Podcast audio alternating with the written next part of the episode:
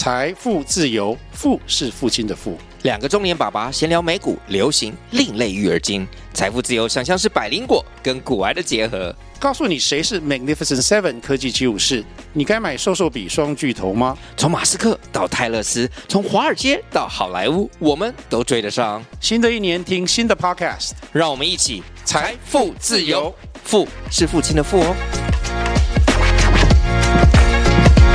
最后在名场面的时候，他其实是哭哭啼啼的，直接跟主管说：“臣妾做不到啊！”但其实皇后怎么可能会做不到？她只是觉得说这些皇后职责都跟她心里面的目的相反，她从来就没有想要认真的搞清楚皇后这个工作的职掌范围，她只是想利用这个位置去帮自己争宠。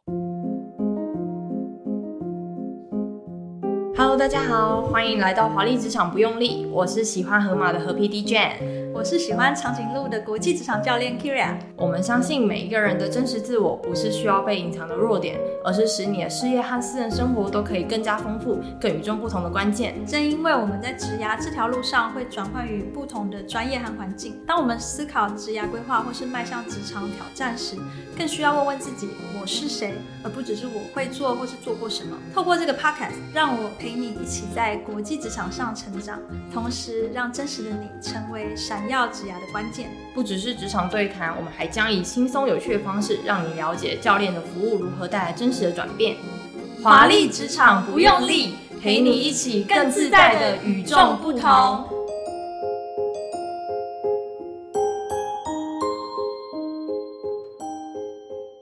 欢迎回来，华丽职场不用力。想必只要有看过《甄嬛传》的人，一定忘不了这一句：“臣妾做不到啊。”今天我们要聊这个人呢，她就是皇后娘娘，也就是我们的乌拉那拉氏宜修。不过呢，我们今天要讨论皇后什么？可能大家都会想说，她已经坐到皇后这个位置啊，到底还有什么好讨论的？不过呢，其实职涯不是到高层就结束。你看，像皇后，她其实原本应该要管好后宫秩序，然后就是去帮助皇家去诞下更多的皇子。结果她该做的都没做啊，然后就一直做坏事，一直陷害别人。最后，她的大佬老板皇上就超级不满他了，所以他最后就把他禁足在景仁宫。嗯，而且他有说一句话，就说我这辈子就再也不要看到你，死生不复相见。这对于就是很爱皇上的皇后来说，真的很痛苦。所以说，可以在剧中的时候，我们可以看到的是皇后的处境其实是又凄凉又悲惨的。对，有点像是就是风光一时的大主管，结果退休的时候有一点凄凉的退休。对对对，皇后到底犯了什么错呢？其实他会让我想到很多，就是在主管职的人啊，嗯，哎，不管是第一次当主管，或是已经当过主管，可是会继续往上升，就是你的位置上去了，那个管理的规模变大了，可是他整个人的工作方式跟格局没有跟着上去，嗯，所以有某种程度上就有点像是搞不清楚自己真正的职责、职掌范围。我们说你的那个 job scope。就是你的工作到底是什么，然后公司期待你什么，你新的 KPI 是什么，没有跟着上去。然后更严重的就是，大家或多或少可能有遇过像这种主管，就是他升上去，可是他在抢你的工作。就是 他明明职级比你高，嗯，然后他要坐的位置其实跟你的看的东西应该是不一样的。对，可是他还在做很多其实是你这个 level 来做的工作，然后甚至于在开会的时候啊，也有可能大家彼此在抢曝光度嘛，嗯，可是他去抢到的是你这个 level 来做的事情。那这种最容易发生的呢，通常是在 operational level 跟第一次做管理职的人之间，因为这个 gap 是比较大的。那再上去的那个 gap 比较是就是规模性，比如说你原来带两个人，后来变四个人，然后变十个人，那这样越管越大的时候，那个规模变大，其实他工作方式会不同。可是这种我刚刚说的这种抢下属工作，然后用一样的方式在争取曝光的，嗯、最容易发生的就是以前是执行者。好，那也许底下有带一到两个人，但他的工作本身没有跟执行者没有太大的差别。一旦他变成第一个小团队主管，就是那种组长型的，一下底下带大概四个人，好到六个人左右的时候，就会很容易发生这种情况，就是他还留着以前做执行者的这个工作习惯，还没有找到新的以主管职这种比较框架性啊、流程性啊的这种管理方式的新的工作习惯，他就还是用以前的方式在工作，所以就导致他会跟下属抢工作。今天皇后的情形有一点像这样子，我们来听听，就是 平静解释一下 他到底发生什么事，你就可以发现换位置、换脑袋啊是很有必要的。好，那让我来就是来给大家一些皇后 background，不用多说，其实就是顶着乌拉那拉氏的名号，他们家就真的就是名门望族。古代有很多皇后都是出自于他们家的家门，甚至皇后就是上一届宫斗冠军皇太后的侄女，所以她跟自己的婆婆是一个亲戚的关系。为什么会这样子呢？是因为乌拉那拉氏在前朝其实是没有什么得力啊，或是有名的官员。那皇后跟皇太后也因为这一点，才会对皇后这个位置这么的在意。即使是在太后啊，她在过世之前，她还要留下她的遗诏，说不得废后，因为婆婆就是自己的亲戚嘛。那俗话说得好，近水楼台先得月。其实皇后很早就嫁给皇上了，她嫁给他是在她登基成皇上之前。那她那时候就是王爷府中的侧福晋。我觉得皇后对于皇上的那种感情其实是有点像初恋的，但也因为这个原因，她其实经常性的就是看其他的女人不顺眼，反正就是只要有谁得宠，她就会想尽办法来攻击这个人。就是她认为她是内定的储备干部，所以如果看到其他的明日之星进来的时候，就会很吃味。我觉得这份爱可能就是也让她有一种盲目的感觉，她有点搞不清楚自己的工作执掌范围是什么。她为了这件事情努力的越多，反而让大佬。我把皇上的心离他越来越远。这边大家就是可能会很好奇的是，就是皇后的职责到底是什么？其实皇后任务第一个就是要管理后宫嘛。对，皇上管前朝，皇后管后宫。其实管理后宫这件事情可以分三大块来讨论。第一块就是要帮助皇上去生下越来越多的孩子。那再来第二个就是他还要遵循皇上的命令去开源节流啊，或是人事任免去做一些调度，所以才会有梅姐姐那一集我们讨论的绿豆汤事件。如果还没有听过的朋友，就是再去听我们的第二集。对，所有的管理其实简化来讲都是管钱跟管人。对啊，就是刚刚跟 Kira 讲的一样。但是皇后就很显然那个时候就开始就没有好好的做事啊，她反而是把这件事情拿去当做一个陷害梅姐姐的一个机会。所以最后其实皇后呃最应该要做跟最重要的事情，真的是做得最烂。像刚刚绿豆汤事件，她就成功。让爱吃鬼华妃就是讨厌美姐姐，对。然后除此之外，其实某一集有一个当时很得宠的一个妃子于氏。那于是呢，他当初会被皇上喜欢，就是因为他会唱歌，半夜高歌违反宫规，就是大家可以想象吗？就是晚上的时候有人在唱歌，这有多讨厌？结果最应该管这件事情的宜修啊，他竟然装不知道，皇后假装不知道。对，那他会这样做原因就是因为他不想要让皇上讨厌他，他想说皇上就是还很喜欢他，那他如果现在去骂他的话，会不会反而让皇上不开心？结果这件事最后竟然是由。皇太后出来处理。后期其实我们可以看到，皇帝对于皇后治理后宫不满，其实蛮明显的。像剧情一开始啊，我们就看到就是选秀这件事情，其实是由华妃去做的，因为当时是由华妃去协理后宫，就是你可以看到他已经开始把权力分出去了。那再来滴血认亲事件的时候，皇帝其实一进场开始发牢骚，说后宫无一日安宁，朕何来万安？他已经就是直接把不爽，就是不满说出来，没有任何的掩饰。呃，就是每次他只要一出场，大家都会说就是皇帝万岁、皇帝万安什么的。他说：“你们在后宫这样子吵来吵去，我哪来的万安？” 对对对。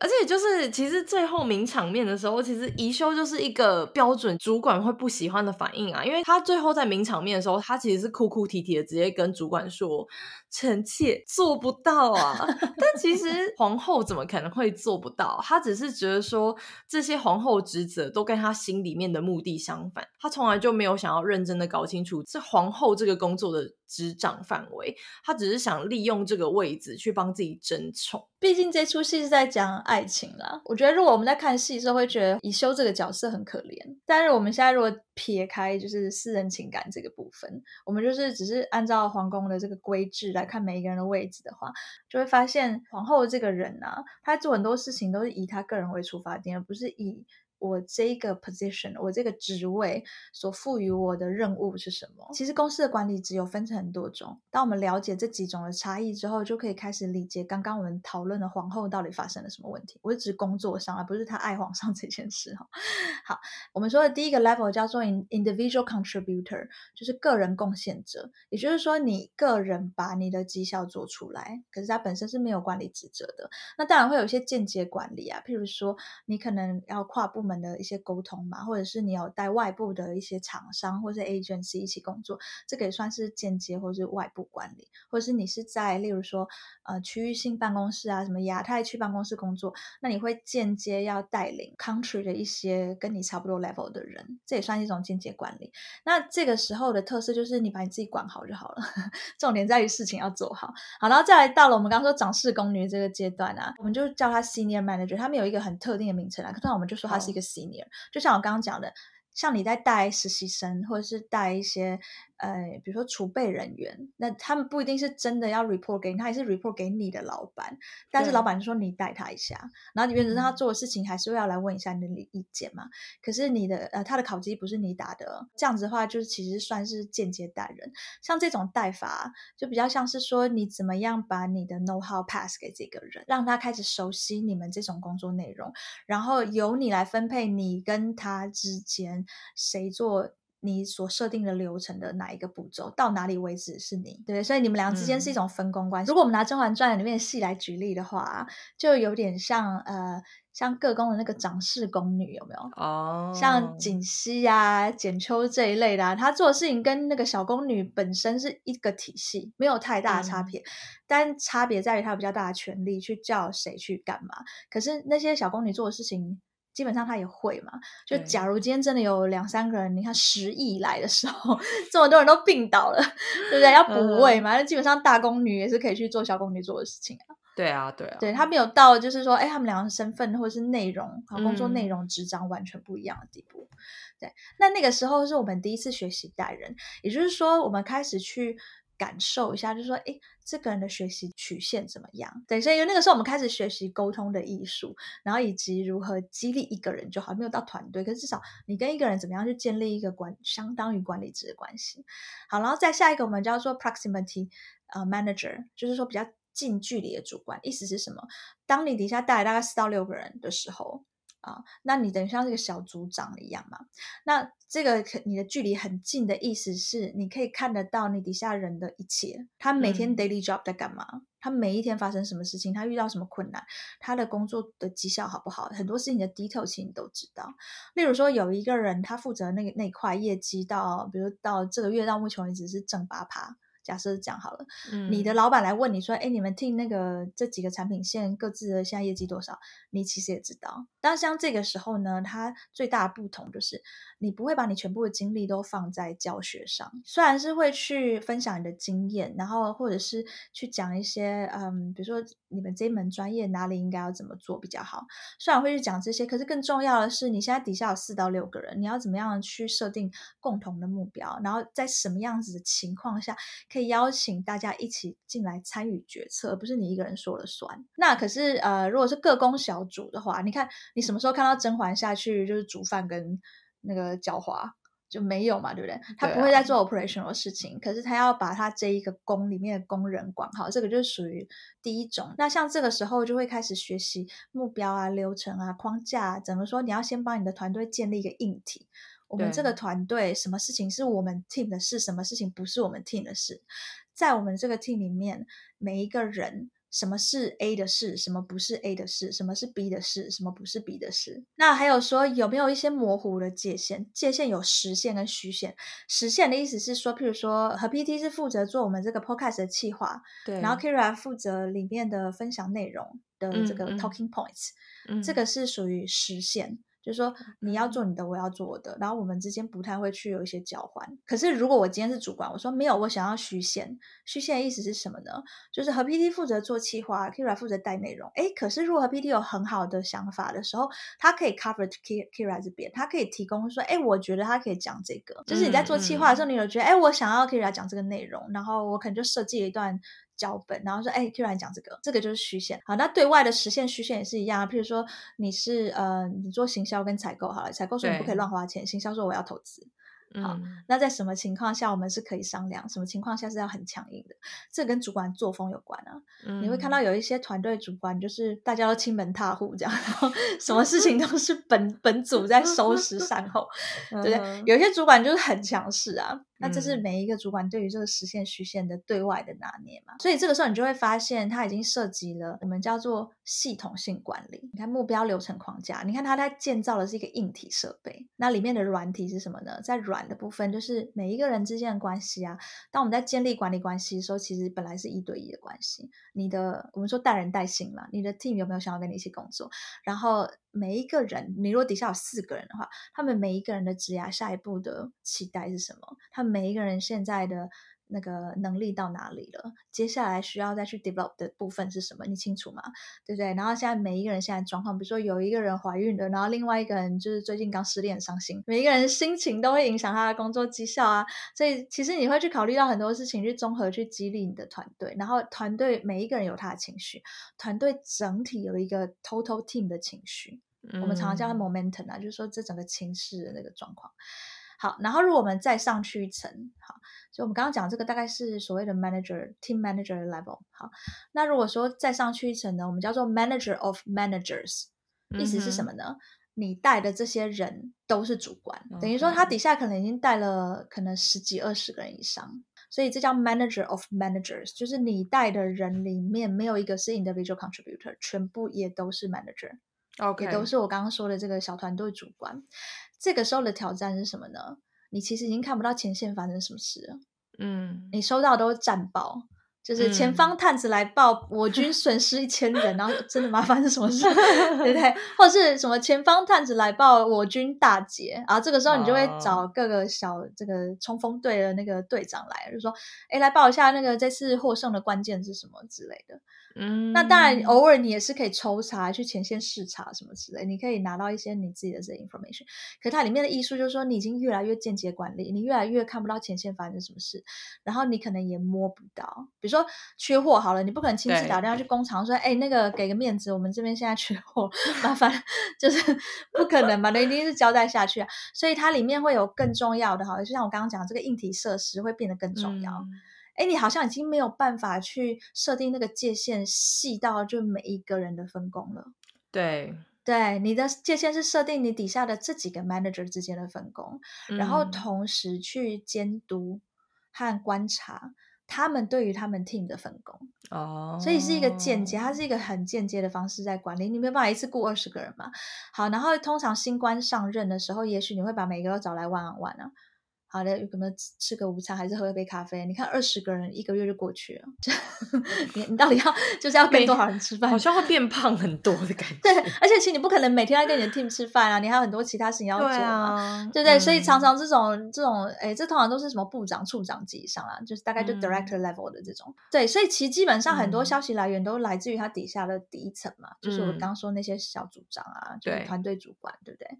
对，那像这个的像谁呢？就像《甄嬛传》里面的。那个一宫主位，你看嫔位以上，我们说那个后宫不是有分很多阶级吗？四妃那个，对，就是他们会有什么？哎，什么一位皇贵妃，四个妃子，然后六个嫔位嘛。然后贵人以下就是好像没有规定数字吧。我历史不太好，所以我不太确定。我印象中 讲，但是我只记得一件事，就是说嫔位以上才可以当一个宫的主位。然后如果他的，比如说像静嫔一开始不是跟眉庄吗？他是惠贵人嘛，一起住。对。所以原则上就是静嫔其实是惠贵人的 manager，带他的人。对。可是你看惠贵人是不是也管他院子里面的这些人？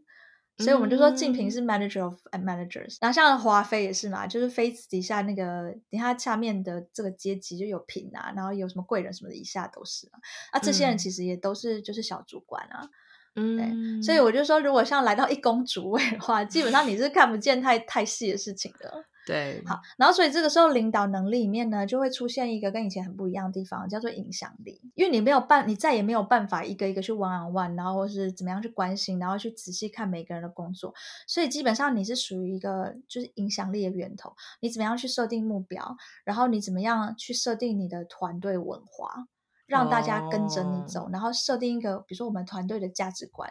因为做决策有的时候不只是对或错的问题，有的时候是一个价值观的问题。比如说，嗯、呃，好，比如说台风来了，然后我们的工厂出货出问题。好，我现在有两个客户，请问要优先配给谁？第一个客户是很有潜力的新通路，如果我配给他的话，我们可以赢得很多商机。第二个客户是一个。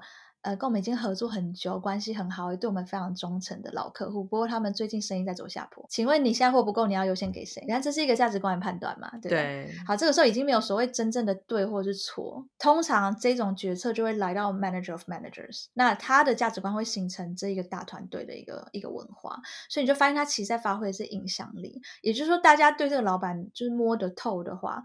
通常啦，就是刚刚我说团队 manager 那个 level，他们大概可以揣测出来，就是哎，我觉得老板应该比较倾向什么什么，oh. 那我就会先做出我的 proposal，然后去跟他确认就好了。好，然后我们再上去一个，就是来到皇后这个位置啊，我们叫他什么？叫他 manager of organization，组织的最高主管，嗯、那就相当于一个公司的总经理，嗯嗯、但是底下每一个分公司。都会有个总经理啊，那每一个分公司总经理其实都是属于 manager of organization，意思是什么？嗯、就是这整间公司的成败在你身上。好，所以这个时候它更重要的是什么呢？它你要把组织带到什么地方去？嗯，呃，它在它底下这一层呢，就是我们刚刚说的 manager of managers，就是所谓什么处长级的啊，然后 director 层级这种。他看的就是说，哎，你你那个部门的那个流动率啊，人员流动率什么，最近好像不太对劲，还是说各个部门的那个业绩数字现在报上来？对你在管的是财务报表。所以基本上你就是在用指标在管理，可是你已经看不到那么多细东西。然后人员也是一样，重要的是他要定出一个我们这个组织的文化，你要有远见，就是你要说得出来我们这个组织的 vision，你要带大家到哪里去。然后 mission 就是说我们这个组织的任务到底是什么？我们想要开创一个什么吗？还是我们想要改善什么事情？我们想要达成什么事情？嗯、比如说，如果是一个。专门在做教育事业的嘛，我们就说什么本公司的 mission 就是要让偏乡也能够有普及的数位教育。嗯，好，这么大的事情，那我们接下来是不是就开始分割成每一个部门，他们各自应该要做什么事？然后呢，第二个就是他发挥的影响力是对内的，他有对外影响力啊，就属于这种公关型的嘛，对外的企业文化，还有企业的这个形象。可是对内的呢，你不可能每一天跟每一个员工讲话，对，对他们来讲，你比较像吉祥物吧，就会晃，就有来很安心这样子，对，就是。有看到他这样子啊，那已经有一些名言啊什么的，嗯、然后每一次这种重要场合就叫你上去讲一讲，这个时候才会有很多员工跟你就是讲到话，或是看到你在讲话嘛。不然其实平常你在开会的时候，你开会的对象都是刚刚这种 manager of managers，嗯，对，所以其实他的影响力是更加扩大的。嗯、好，所以我们稍微总结一下来讲好了。呃，我们在讲这种第一层啊，individual contributor 的事情，就是 how do I perform？他在考虑的是 How do I perform？、嗯、我如何把我的工作做好，把我的角表现啊绩效做出来。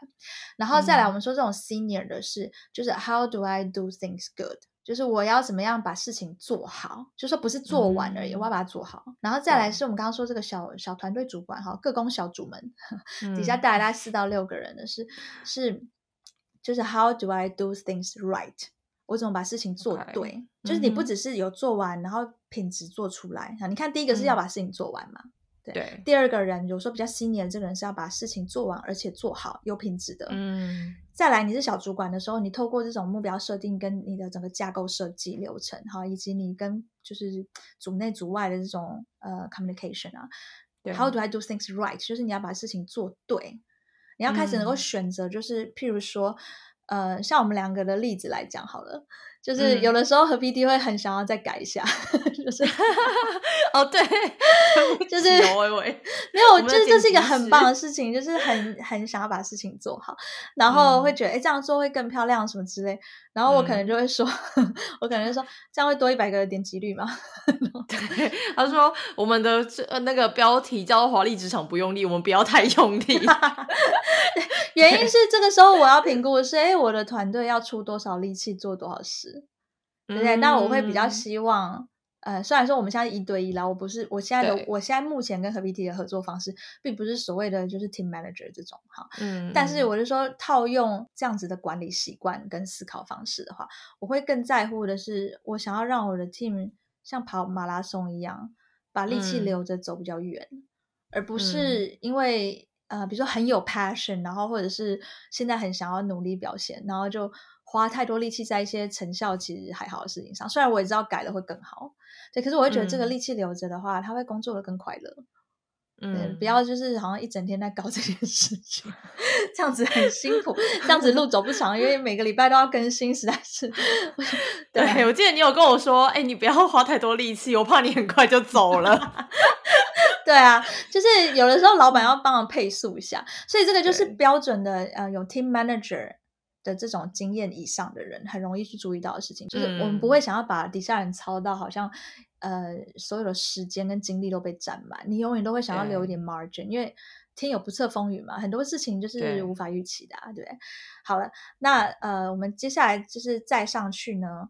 我们刚刚说到，就是这种一公主位，他是 manager of managers，、嗯、他在问的问题就已经不是 how do I do things right，、嗯、他不只是要选择这件事情就是怎么做才是对的哦，他要问自己的问题是 what is the right thing to do，什么才是对的事情是要去做的，所以他是非常策略面的一个工作，他的这个工作纸张来讨论的是哪些事情是要做，哪些是不要做的。对，你看，我们一开始讨论的是。说把事情做完，然后再来是把事情的品质做好，然后再来是啊，我们在做这件事情的时候，怎么样把事情做对，对不对？然后我现在已经又来到 manager of manager，哪些才是对的要去做的事情？好，然后来到皇后，她是 manager of organization，对，她要问自己的是 where are we going？我一旦把这个呃路线、这个目标、这个远方刻画清楚之后，自然底下这些一公主位他们就要去讨论，就是 what are the right things to do 啊。所以这时候我们就会发现皇后的问题在哪里呢？她就工作上来讲，我不讲她爱情啊，就是你看她整天她的工作其实是 Where are we going？我们要去哪里？我们的愿景是什么？皇室开枝散叶，我们要去一个我们要去的那个远方叫做大清强盛，然后 对帝国强盛，然后那个后世很多。哦对对，然后每一个都感觉一国之母的感觉，对，就是帝国强盛啊，嗯、然后那个后宫的后嗣很多，嗯、因为他不管国防，不管内政嘛，那是前朝的事情。他后后宫这边就是稳定，就是社稷宗庙嘛，所以就是后嗣很多，嗯啊、每一个都教育的兄友弟恭，不要夺嫡，对不对？然后，然后而且每一个皇子的储备干部都训练的很好。然后每一个妃子和睦相处，不要在那边吵来吵去，嗯、你们就是赶快生就对了。对然后 好好生，好好教育，对不对？然后大家 兄友弟恭，不要在那边抢皇位，不要夺嫡。然后每一个人都是，就是因为以前为什么要生那么多，就是怕孩子养不大嘛。对、啊，所以你要有很多个储备干部啊。每个人 对每一个，但每一个都要教育的都是，万一后来是他继承的。对啊，万一他又跳槽怎么办？对对之类的，就是每一个都要，就是哎，说不定将来总经理是他哦之类。就是对皇后来讲，他其实是要稳定这个，就是后宫的这个宗庙设计的这个部分。嗯，对。还有他可能要有接政治敏感度啊，我们不是说什么前朝后宫牵扯在一起，前面的有人的家人是将军，有人的两个官互相不和，吵起来党派什么之类的，那他在后宫要怎么摆平这些妃子啊？我我刚刚听起来就是可能我自己还在 individual contributor 的阶段，然后我就听到我就。眼花缭乱，我想说，如果我要真的把每一件事情都做好，你看我的想法还是把事情做好哦。然后说，我我我真的做到吗？对啊，所以我刚刚听完的感觉就是，真的不同管理阶层的那个工作之战范围。跟就是主管会去评价你的工作内容，真的完全不一样。我那一天就想到，就是布姐那天录音跟我们说到了，就是我们有聊这件事情。他就说，呃，如果没有换个位置就换个脑袋，主管还在跟下属抢工作的话，就会造成地层下陷。对，因为那天跟布姐录音的时候，后来他有问我说，哎，你们接下来还想要录什么？我跟他这一集往后我们。很想要讲这个事情啊，然后听完之后，他就在笑说：“有有有，大家都有这个经验啦。”然后 就是主管升上去，结果还在做你的工作，结果主管的主管也在做他的工作，整间公司一层下线。Um, 其实通常这样子的企业文化，就是会发生这种地层下陷。什么叫地层下心？嗯、就是你我刚刚讲的每一个 level 的这个主管都在做他下一级的事情，嗯、都没有往上去做更高瞻远瞩的事情，或更策略面的事情，更系统化的事情。好，嗯、通常这个跟企业文化有一点点关系啊。就是如果我们有引进所谓的现代化管理啊，然后系统化管理啊，嗯、或者是嗯，就是一些现代现代化的管理学啦，有一些方法论进去的话，通常不会发生这样的事情。可如果整间公司都是土法炼钢，嗯、就从老板白手起家以来，就都没有引进管理学的话，就是会遇到这种事情。你有没有看过有一些那种呃，可能是小家族企业或者是朋友合伙一起创业的？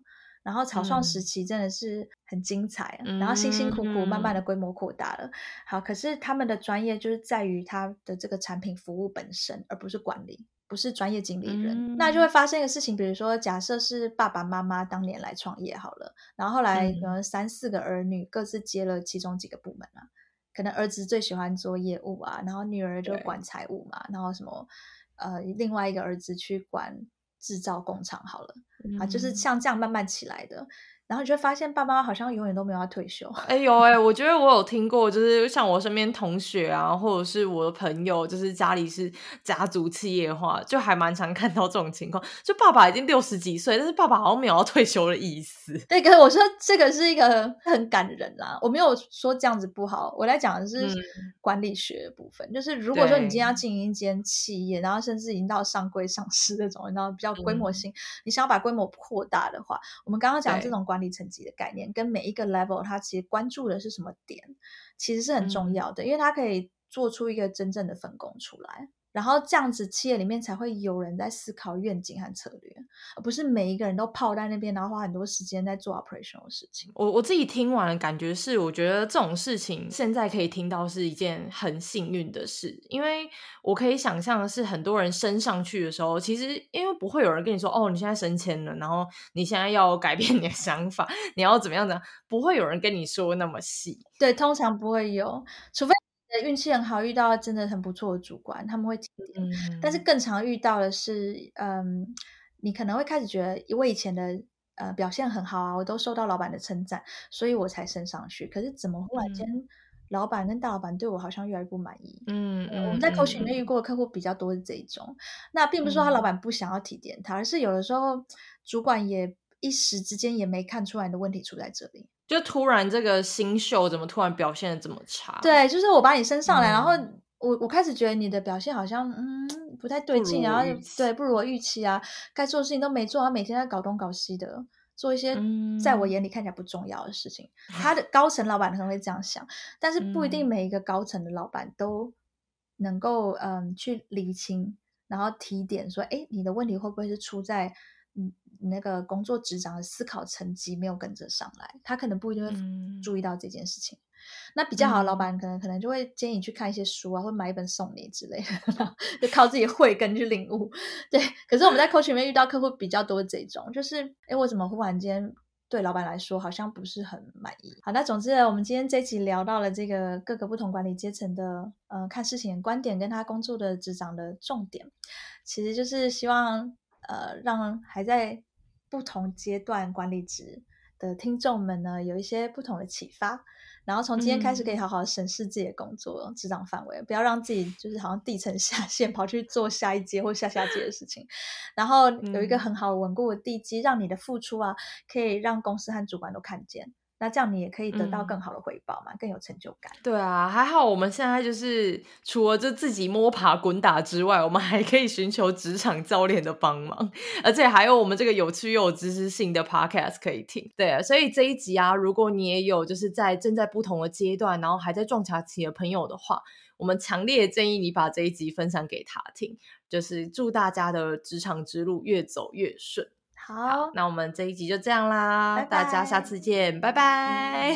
本集的 podcast 内容我们也会放在 YouTube 频道，那如果你习惯是看影片的朋友们，也可以去 YouTube 观赏，可以看到和 PD 跟我变成河马和曹经理，就有一个不同的感受。